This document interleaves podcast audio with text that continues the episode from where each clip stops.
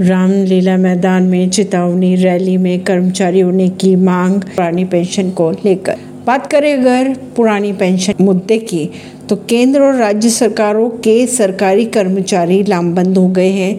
दिल्ली का रामलीला मैदान पुरानी पेंशन के लिए सरकारी कर्मियों की लड़ाई का गवाह बना हुआ है। तीन बड़ी रैलियों बाद 10 दिसंबर को all India NPS employees federation द्वारा पेंशन जय घोष महारैली की जाएगी। परवीन सिंह नई दिल्ली से।